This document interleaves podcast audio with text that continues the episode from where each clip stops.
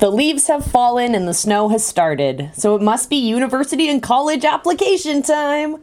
With so many programs and credential options out there, it can be quite overwhelming to apply. This episode, I'm going to give you 10 questions to consider when applying for post secondary programs. Good morning, good morning, good morning. My name is Coach Molly and welcome to my channel. If you're new here, thank you so much for checking out this video. I really hope you get some value out of it. I'd also hope that you subscribe, so hit that bell icon and that subscribe button down below and take a chance on pushing yourself forward. Here at Three Pines Leadership, we strive for balance in all aspects of our lives. We know that each of us has a gift, a light to shine on the world. And maybe you haven't uncovered your gift, or maybe you're actually standing in the way of shining your light on the world. But regardless, if you want to change the world for the better, then this is the place for you. Hey, friends, so glad you're back.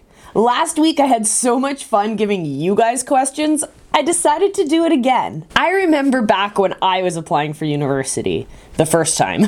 I had no guidance, except for a few out of date catalogs from a couple of schools I wasn't applying to, and what I could piece together from my friends and family and the good old internet. See, back in the day, that internet, it was just used for registering for courses. A nightmare you'll experience after the application process. I applied to three schools and received acceptance letters from six. That felt pretty awesome. Anyways, what I want you to do is to think about where you want to be in 10 years. Think about what drives you, what inspires you.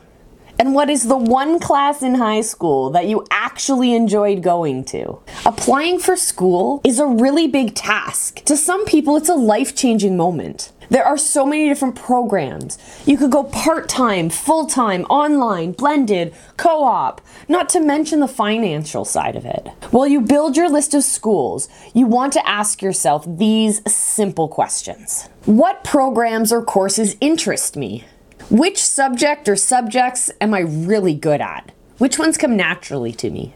How many years do I want to be in university? How will I finance my university career? And with that, how should I start saving for university? Is living at home a possibility or is it a preference? Can I afford to be away from home? Do I want to live away from home in the first place? Do I want to attend a college in a small, medium, or a large city? Is the look and feel of the campus I choose important to me? Do I want to attend a small, medium, or large size university? So consider all of those when you're looking for your universities or colleges, my friends. And remember, you can always reach out. I do career planning, I do academic planning, um, and I can help coach you through all of that. You can find all that information online at www.threepinesleadership.com.